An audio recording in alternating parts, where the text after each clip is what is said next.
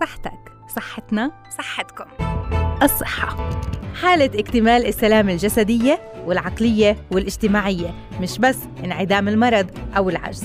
حافظ على صحتك لتعرف قيمتها قبل ما تفقدها وتحافظ على الوسادة الناعمة اللي رح تستند عليها أيام شيخوختك لتضل بصحتك تابعنا ببرنامج الصحة عال إعداد وتقديم سماح منصرة لتضلها صحتكم عال العال. أسعد الله مساكم بكل الخير متابعينا حيا الله فيكم بحلقة جديدة من برنامج الصحة عال. يا هلا ويا ميت مرحبا. عملية استخدام الأدوية القادرة على محاصرة الإحساس بالألم بصورة أساسية. التخدير اللي بدنا نحكي عنه اليوم لمساعدة المريض على الخضوع للإجراءات الطبية والعمليات الجراحية بدون ألم أو حتى معاناة. نعرف ثلاث أنواع وثلاث أسس من التخدير. التهدئة التخدير الكامل والتخدير الموضعي. مش وسيلة مباشرة للعلاج بس بيسمح للأطباء بإجراء العمليات الجراحية بدون ألم ممكن يحدث للمريض أثناء هاي العمليات فاليوم بدنا نحكي عن التخدير شو هو؟ شو أنواعه؟ محاذير قبل إعطاء التخدير وإجراءات ما بعد التخدير وأيضا مخاطره وكيف ممكن تفاديها. اختصاص التخدير والإنعاش والعناية المركزة صامد الجبارين ضيفنا بالاستوديو لحتى يجاوبنا على مجموعة من الاستفسارات وبإمكانكم طرح استفساراتكم من خلال التعليقات عبر صفحتنا على الفيسبوك راديو علم باللغة العربية.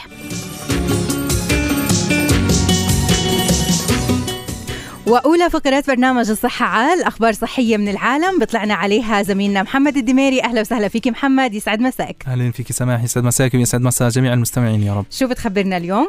آه، مجموعة الأخبار الصحية بنبداها بأنه تعديل الجينات قد يساعد مستقبلا مم. في السيطرة على الأمراض تمام آه، بيعتقد العلماء أنهم أنجزوا أول عملية تعديل جيني داخل الجسد مم. حيث أنهم قاموا آه، بتعديل الحمض النووي لبالغين اثنين في محاولة لعلاج الأمراض تشير النتائج الأولية هدول لهدول الرجلين سماح أنه هدول اللي بيعيشوا بحالة نادرة من الاضطراب النفسي بيعيشوا هلأ بجينات معدلة بمستوى شديد الانخفاض. آه، هذا الأمر قد لا يكون إنه نجاح كافي للعلاج للعلاج ومبكر جدا معرفة ذلك. آه، هذا الإنجاز بس بيبعث الأمال لدى الناس إنه التعديل الجيني إنه قد يسمح بيوم. من الأيام لعلاج كثير من الأمراض. تمام. إذا التعديل الجيني ممكن يكون علاج في المستقبل للكثير من الأمراض وأيضا هذا التعديل ممكن يقضي على الأمراض تماما. فإن شاء الله. الخير والعافية والسلامة للجميع شو كمان؟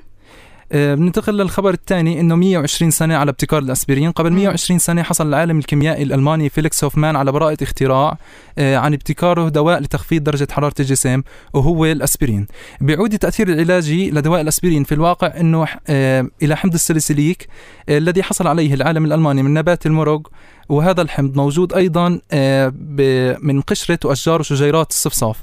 آه، يحصل فورا ع- حصل هذا الاختراع على انتشار واسع النطاق. أكيد. وبدأت شركة كانت متخصصة بإنتاج أص- الأصباغ الأنيلين بإنتاجه. يومنا هذا سماحة شك اختلف شكله ما بين أقراص أقراص فوارة كبسولات حقن بخاخ أو على شكل مراهم. يعني بنحكي إنه حتى الدواء له آه، عيد ميلاد إن صح التعبير 120 سنة على آه، إنتاج الأسبرين. صحيح. ننتقل للخبر الأخير لهذا اليوم من الأخبار الصحية. لماذا لا نشعر بالشبع بعد تناول الوجبات السريعة؟ ليه؟ آه، بتعلن دراسة جديدة أنه على الرغم من تناول كمية كبيرة من الوجبات السريعة إلا أن هاي الأطعمة بتتحرك عبر أجسامنا بسرعة كبيرة مم. وبتنهضم بسرعة وهذا يعني أن الشعور بالشبع يتلاشى بعد وقت قصير من تناول الطعام. أنت بس تاكل وجبات سريعة في الجامعة بتشعر بالشبع ولا لا؟ والله لا والله برجع أكل مرتين في الدار. آه صح. لأنه هاي الدراسة فعلا أكدت هذا الموضوع إنه الوجبات السريعة ما بتخلي الشخص يشعر بالشبع فعلا. آه لأنه كمية الشبع غير مرتبطة بالكمية اللي إحنا. بنتناولها من السعرات الحرارية بل كمية المغذيات الأساسية من البروتينات وكربوهيدرات والدهون. بتوضح الدراسة سماح إنه إن لما يتلقى جسمك الكمية المناسبة من المغذيات اللي بيحتاجها بيرسل إشارات. للجسم إنه يحثه على تناول الأطعمة الأخرى التي قد تحتوي على. هاي المغذيات. تمام. بدي أتشكرك محمد يعطيك ألف عافية شكرا جزيلا بالعودة. لكل هاي آه، المعلومات يعطيك العافية شكرا. وإحنا وإنتم مستمعينا رح ننتقل هلأ لفاصل وبعد الفاصل بدنا نحكي عن التخدير دواعي إجراء التخدير ما قبل وما بعد العمليات شو التخدير شو اللي بيعمله في الجسم أكيد مع اختصاص التخدير والإنعاش والعناية المركزة صامد الجبارين ضيفنا بعد هالفاصل خليكم معنا في حلقتنا لليوم موضوعنا عن التخدير. هاي الوسيلة اللي مش ممكن ما تكون مش مباشرة للعلاج بس هي وسيلة آمنة لتخليص ممكن المريض أثناء العملية من الألم والوجع. فاليوم بدنا نعرف أكثر عن التخدير كيف يجرى التخدير وشو اللي بيعمله بالجسم بالتحديد ودواعي قبل وما بعد إجراء العمليات. هذا الموضوع اللي بدنا نناقشه لليوم مع ضيفنا بالاستوديو اختصاص التخدير والإنعاش والعناية المركزة صامت جبارين. أهلا وسهلا فيك يسعد أوقاتك. أهلا فيك. فيكم يعطيكم العافية. الله يعافيك. اليوم بنحكي عن آه، التخدير. بداية بدنا نعرف من حضرتك إيش هو التخدير. آه، التخدير آه، هو القدرة الفائقة على استعمال الأدوية بمهارة عالية لتثبيط الجهاز العصبي المركزي والمحاصرة الألم بصورة أساسية وتثبيط الإحساسات جميعها. وذلك من خلال زي ما الكل بيعرف أنه أي واحد بده يعمل عملية إنه يبقى المريض م. نايم بهمه إنه يشيل الفوبيا يعني الخوف التهدئة التهدئة بنام. ومرخيات العضلات يلي هي الشلل العضلي نعطي ادويه بتعمل شلل عضلي. م. وبالإضافة إلى النقطة الجوهرية اللي حكيتيها عدم الشعور بالألم. صحيح. يعني انه يعني إنه المريض إنه جسمه إنه يتحمل إنه كيف واحد بده ينجرح. وما يشعر بألم. وهذا بحد ذاته نعمة من الله. هلا التخدير يفوق ذلك إنه في هو إنقاذ حياة قبل مم. كل شيء. مش ضروري أنت تعطي أدوية تخدير لمريض عشان بده يعمل عملية. هو إنقاذ حياة. أحيانا بيجيك مريض مثلا قلبه موقف بتحتاج أنت التخدير عشان تعمل له التنفس الاصطناعي. تمام. طبعا هذا التخدير بصورة مرتجعة. النقاط اللي حكيت إن إنه المريض ينام يكون مم. مشلول بصورة مرتجعة يعني بعد العملية المفترض إنه كل هذه الأدوية اللي أعطيته إياها تطلع مم. منه بالتدريج لأنه لو ما طلعت منه هي الكارثة هي الوفاة مزبوط وهذه اللي بخاف أيوه هذه اللي بخافوا منها العالم جرعة زائدة مش جرعة زائدة مم. طيب، هلا ال... تحديد تحديد نعم الجرعة المناسبة لاعطاء التخدير. مين اللي بيحددها طيب. وكيف بيتم أيضا وضع أساسياتها؟ خليني شوي. إحنا حكينا هذا اسمه تخدير كلي أنا المقدمة اللي حكيتها. هلا في بعض أنواع التخدير بسموه بثبط انتقال الإشارات العصبية من الجهاز العصبي المركزي لعضو معين فقط من الجسم وهذا اسمه م. التخدير الموضعي. مثلا يعني مريض بده يعمل عملية في إصبعه. فيش داعي أنا أخدر كل الجسم بعمل تخدير موضعي للاصبع زي تخدير النصفي اللي مم. بصير أغلب العمليات القيصرية والحوامل هلأ تخدير نصفي أو تخدير إبرة الظهر اللي بسموها الأم فرقة الجافيه هاي. تمام. هذه المريض بيبقى صاحي وبيبقى يحكي معك مم. بتوصل أنت بتعمل بتر للقدم والمريض صاحي بيحكي معك بكون. تفضلي. آه كنت بسأل حضرتك إنه تحديد كمية التخدير مين اللي بحددها وشو أساسيات هذا الموضوع؟ آه طيب هلأ عشان نحكي هيك نرجع بشوية بتاريخ التخدير. م. آه، زمان أيام الفراعنة القدام أو ما قبلهم كانوا علشان يعملوا أي شيء إجراء للمريض كانوا يخبطوه بأداة حادة على راسه عشان يغمى عليه علشان يغمى عليه مم. وفي أغلب هذه الحالات كان الموضوع يؤدي إلى الوفاة للأسف يعني نجحت العملية بس المريض مم. مات مم. هلأ تطور بعد هالموضوع صار إنه من خلال الكحول مم. لاحظ في عالم في سنة 1772 اسمه جوزيف أمريكي آه إنه آه تخمير مادة الكحول الكحول اللي بيتعطاها يعني العادية بينتج عنها غازات. هذه الغازات خلته إنه بعد فترة إنه يشعر بالدوخة. طبعا هنا الموضوع uncontrolled يعني غير محدد بجرعة. أنت بتتعرض لكمية غازات فيش أجهزة أوه. كان فيش. بعدها صار يخلط كمية من الغازات صار ينتج عنه غاز اسمه ال nitrous. nitrous oxide هذا شعر بالدوخة والقي والغثيان في نفس الوقت الضحك بسموه غاز الضحك. وتطور منها التخدير لاختراع استخراج مادة المورفين من نبتة المورفينيوم وبعدها القنب الهندي والخشخاش وصاروا يستخرجوا منها أدوية التخدير لدرجة أنه صار بعض الأدوية منها مصنعة وتنحسب بالمادة الميليغرام أو المايكروغرام يلي هي يعني آه، جزء من المليون من الكيلوغرام آه يعني جزء بسيط جدا. جدا. هلأ نرجع لسؤالك أنتم على أي أساس بنختار الجرعات؟ هلا إحنا بنختار الجرعات أكثر شيء في التخدير. طبيب التخدير أول شيء لازم غير عن كل الأطباء يبقى بيعرف في كل مم. يعني أنا طبيب الأطفال له علاقة بالأطفال بس يمكن لو يجي مريض كبير عنده جلطة ما يعرف يتعامل معه. صحيح. عنده معرفة مم. ما بيعرف يجبس مثلا. طبيب العظام نفس الشيء والعكس مع الاحترام وكل زملاء ولكن التخدير. أنا طبيب تخدير لازم أعرف في الأطفال. مم. لازم أعرف في العمليات الحيوية لازم أعرف في القلب لازم أعرف في التشوهات الخلقية لازم أعرف في أي إشي. لازم أعرف من الطفل اللي بنولد خداج يعني قابل للحياة ست ش- سبع شهور لغاية اللي عمره 120 سنة. تمام. لازم أعرف كيف أتعامل معه. مم. كل مريض له خاصياته وكل مريض بنعطيه بأخذ الجرعات على حسب طبيعة العملية ووقت العملية. والوزن. أهم مم. إشي إحنا عندنا الوزن. هلأ بصير أحيانا بقول لك أخذ جرعة تخدير زايدة. هذا يعني هي إشاعة أكثر من إنه حقيقة. تمام. للأسف. إحنا رح نناقش هذا الموضوع أكيد بتفاصيله. بس خلينا نستمع على سؤال نجود شلالدة سألت عن التخدير. نستمع لسؤالها ونرجع. في سؤال بحب أوجهه. ماذا يفعل التخدير في الجسم؟ هلأ ماذا يفعل التخدير في الجسم؟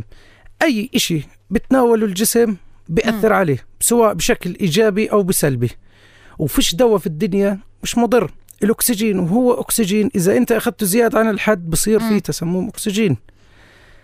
الهواء اللي بتتنفسه بيدخل ولكن أحيانا بيدخل بغبار فبيأثر. فيش. إشي في الدنيا ما بيأثر. لا هي سؤال شو تأثير الأدوية على لا تأد... السؤال إنه شو اللي بيعمله التخدير بالجسم بالتحديد زي ما حكيت بثبط بيشتغل على الخلايا العصبية مم. بثبط الجهاز العصبي المركزي بخلي كل المنبهات إلها تثبيط بيعمل إلى إلى حالة من التهدئة ومن ثم من ثم النوم من. المريض بنام وبشل المستقبلات الحركية في العضلات وبسكر المستقبلات الألم يعني بيعمل لها تثبيط. فبصير المريض نايم ما بيتحركش مشلول تمام في نفس الوقت ما بحسش بألم زائد إلى خاصية إنه إنه ينسى في. بعض الأدوية إحنا بنعطيها إنه المريض ما بتذكر مثلا طفل أنت بتدخليه غرفة العمليات مم. أنت وأنت صاحي لما تدخل غرفة العمليات وتشوف الطاقم 10 في 15 خوف واحد. في رعب كبير صح. جدا. هلأ إحنا بنعطي أدوية بتعمل شغلة اسمها أمنيزيا إيش إنه. المريض بنسى بنسى تمام. كل هاي المشاهد. رح نحكي عن كمان محاذير قبل آه، إعطاء التخدير وإجراءات ما بعد التخدير ومخاطر أيضا التخدير وكيفية تجنبها نستأذنكم متابعينا نروح لفاصل قصير وراجعين خليكم معنا والصحة عال كونوا معنا متابعينا والحديث أكثر عن التخدير. التخدير أمر وإجرائي مهم ما قبل آه، كثير من العمليات فخلينا نعرف اليوم أكثر عن دواعي التخدير وأمور لابد من أخذها بعين الاعتبار. قبل التخدير وأيضا ما بعد التخدير فابقوا معنا تفاصيل كثيرة في برنامج الصحة عال. لتكونوا بخير وبعافية تابعونا. إذا التخدير اللي بيعمل على تثبيط الجهاز العصبي المركزي والتهدئة والنوم وشلل المستقبلات الحركية في العضلات وتسكير مستقبلات الألم. هذا التخدير أيضا له دواعي لإجراءه خلينا نستمع لسؤال أم إياد. شو هو الإجراءات اللي قبل التخدير وبعد التخدير؟ حتى يسوي أي يعني عمليات إشي اللي يكون عارف يعني. تفضل. هلا هذا آه، يعني موضوع بحر سؤالها.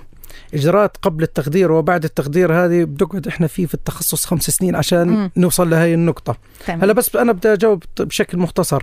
قبل التخدير أهم شيء التاريخ المرضي للمريض. مم. أنا قبل ما أخدر أي مريض يعني خليني أحكي لك لازم أفليه بالعامية فلاية. يعني لازم أبقى عارف كل شغلة فيه. بأفحصه. بشكل تام. كجهاز عصبي كقلب كرئتين كحتى الجلد حتى كل شيء أنا بعنيني في المريض لأنه دواء التخدير بأثر على أي شيء بالجسم.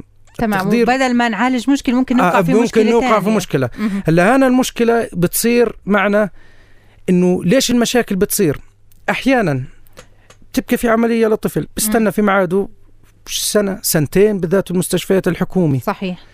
بيبقوا له مثلا عملية افتاك عملية بسيطة. بقول لك دخل الطفل فيش فيه شيء بعيط بس طلع ميت. ننفضح على كل الدنيا بس العالم ما بتعرف شو بصير في الحقيقة. مم. تبقى أمه مرضعيته الولد عيط. بيجي طبيب التخدير بقول الولد صايم؟ آه صايم. مم. بتدخله أنت غرفة العمليات. على كلام أمه. أمه بتخاف تحكي قدام أبوه إنه لا رضعته بلاش تلتغي عمليته. مم. تستنى كمان ست شهور جداد. فبتقول لك لا يا عمي صايم. مو شو مم. بده يصير عليه؟ بدخل انت بتعطيه أدوية التخدير على الجرعة وعلى الوزن وعلى كمية العملية بتلاقي الولد راجع اتشردق مم. نزل الحليب على الرئتين نقص الأكسجين عنده يعني قديش. المعلومات لازم آه. تكون حقيقية آه. حقيقية هنا ما. في تهاون. هنا أنا يعني بتمنى من الكل إنه يكون صادق لو أنا لو كذبت على طبيب الباطن عشان أخذ تقرير طبي للشؤون مش مشكلة بس لو كذبت على طبيب التخدير هنا فيها حياة إحنا فيش مجال لا أبيض أو أسود مم. يا أبيض يا أسود عفوا فيش مجال للون الرمادي. في شغلنا آه، آه، آه. يا المريض بيطلع صحي مم. وسليم يا ما بيطلع تمام ف- هاي إجراءات هذا ما قبل التخدير. قبل التخدير بعد بنتفقد الأدوية بنتفقد غرفة مم. العمليات نتفقد الحضور مثلا مريض يمكن ينزف لازم يتفقد إنه في دم في صحيح. المستشفى قبل ما نشتغل تمام هلأ في أثناء العملية في شغلات بتصير هذه ما بيعرف فيها إلا طبيب التخدير يعني ما بقدر أحكيها للعالم مراقبه عمليات حيوية أعطاء. دم لازم أعطاء محاليل وردية ما بعد العملية بنتاكد أهم شيء إنه المريض طلع بصحة سليمة مم.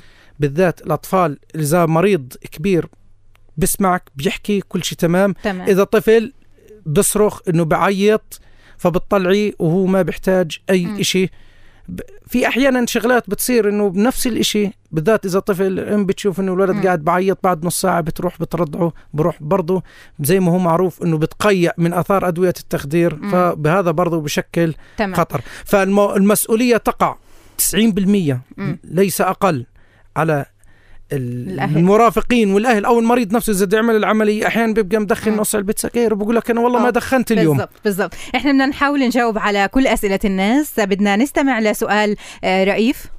ممكن أسأل طبيب تخدير هل ممكن إنه يستيقظ الشخص من التخدير؟ قديش بده وقتها يصحى من التخدير أو لا؟ سؤال آه، حلو هذا كثير آه، بيجي بقول لك والله وأنا في العملية سمعتهم قاعدين بيحكوا وسمعتهم. قاعدين بينشروا. وسمعتهم اسم... طبعا إحنا بنحكي على التخدير الكلي التخدير النصفي زي ما حك... حكيت لك من قبل إنه بكون المريض صاحي.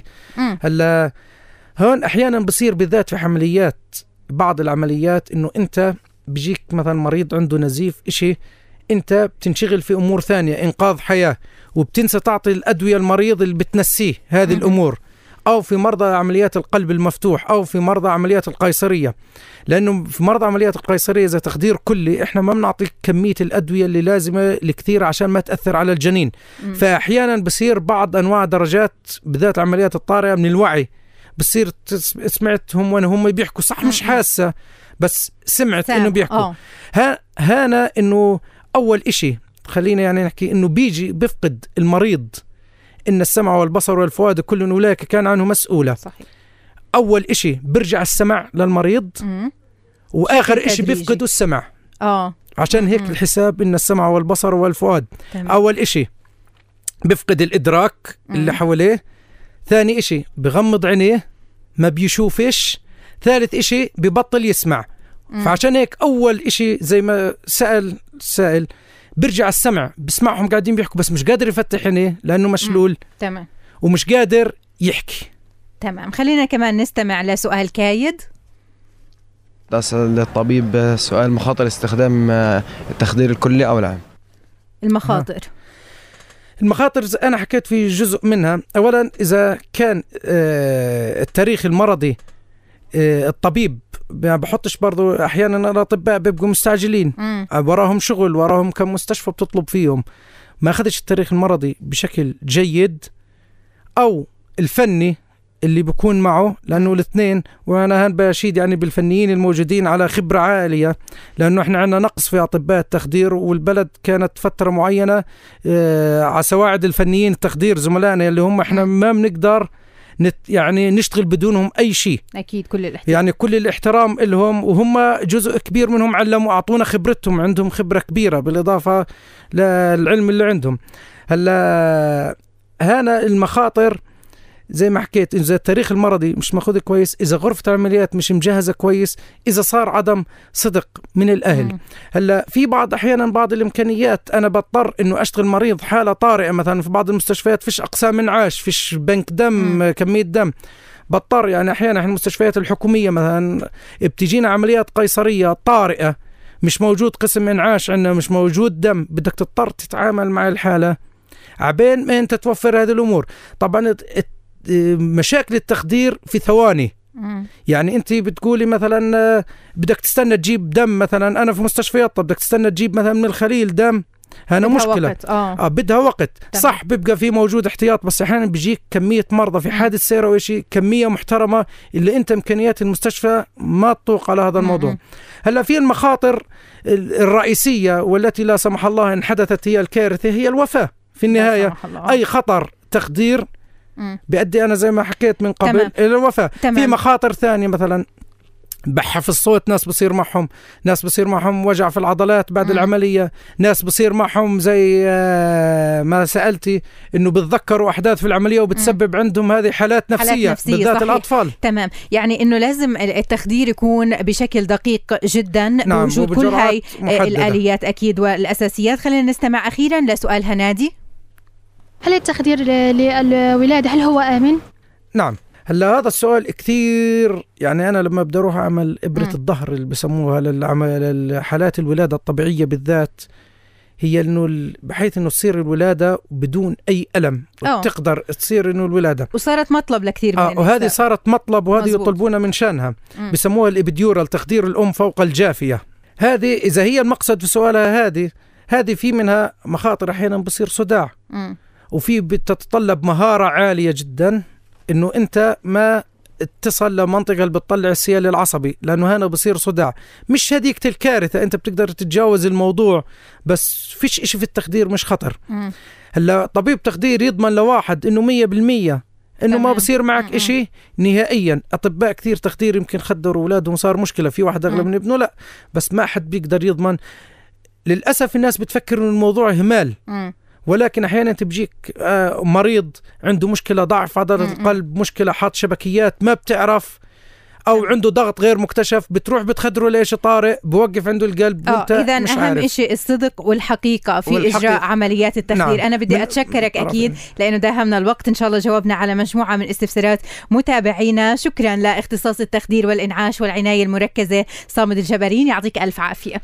وإحنا يزيدك وإنتم. متابعينا أكيد رح نلتقي في حلقة مقبلة من برنامج الصحه عال. لذلك الحين لكم تحياتي وتحيات فريق العمل. شكرا لتامر الكركي. يعطيك ألف عافية بالهندسة الإذاعية. شكرا لمالك سنقرط بالتنسيق. الزملاء في غرفة التحرير يعطيكم ألف عافية. لكم تحياتي ودي أنا سماح منصره في أمان الله. إذا عجبكم البودكاست لبرنامج الصحة عال بإمكانكم متابعتنا لحلقاتنا المصورة من برنامج الصحة عال الرابط بالوصف أعلى الصفحة.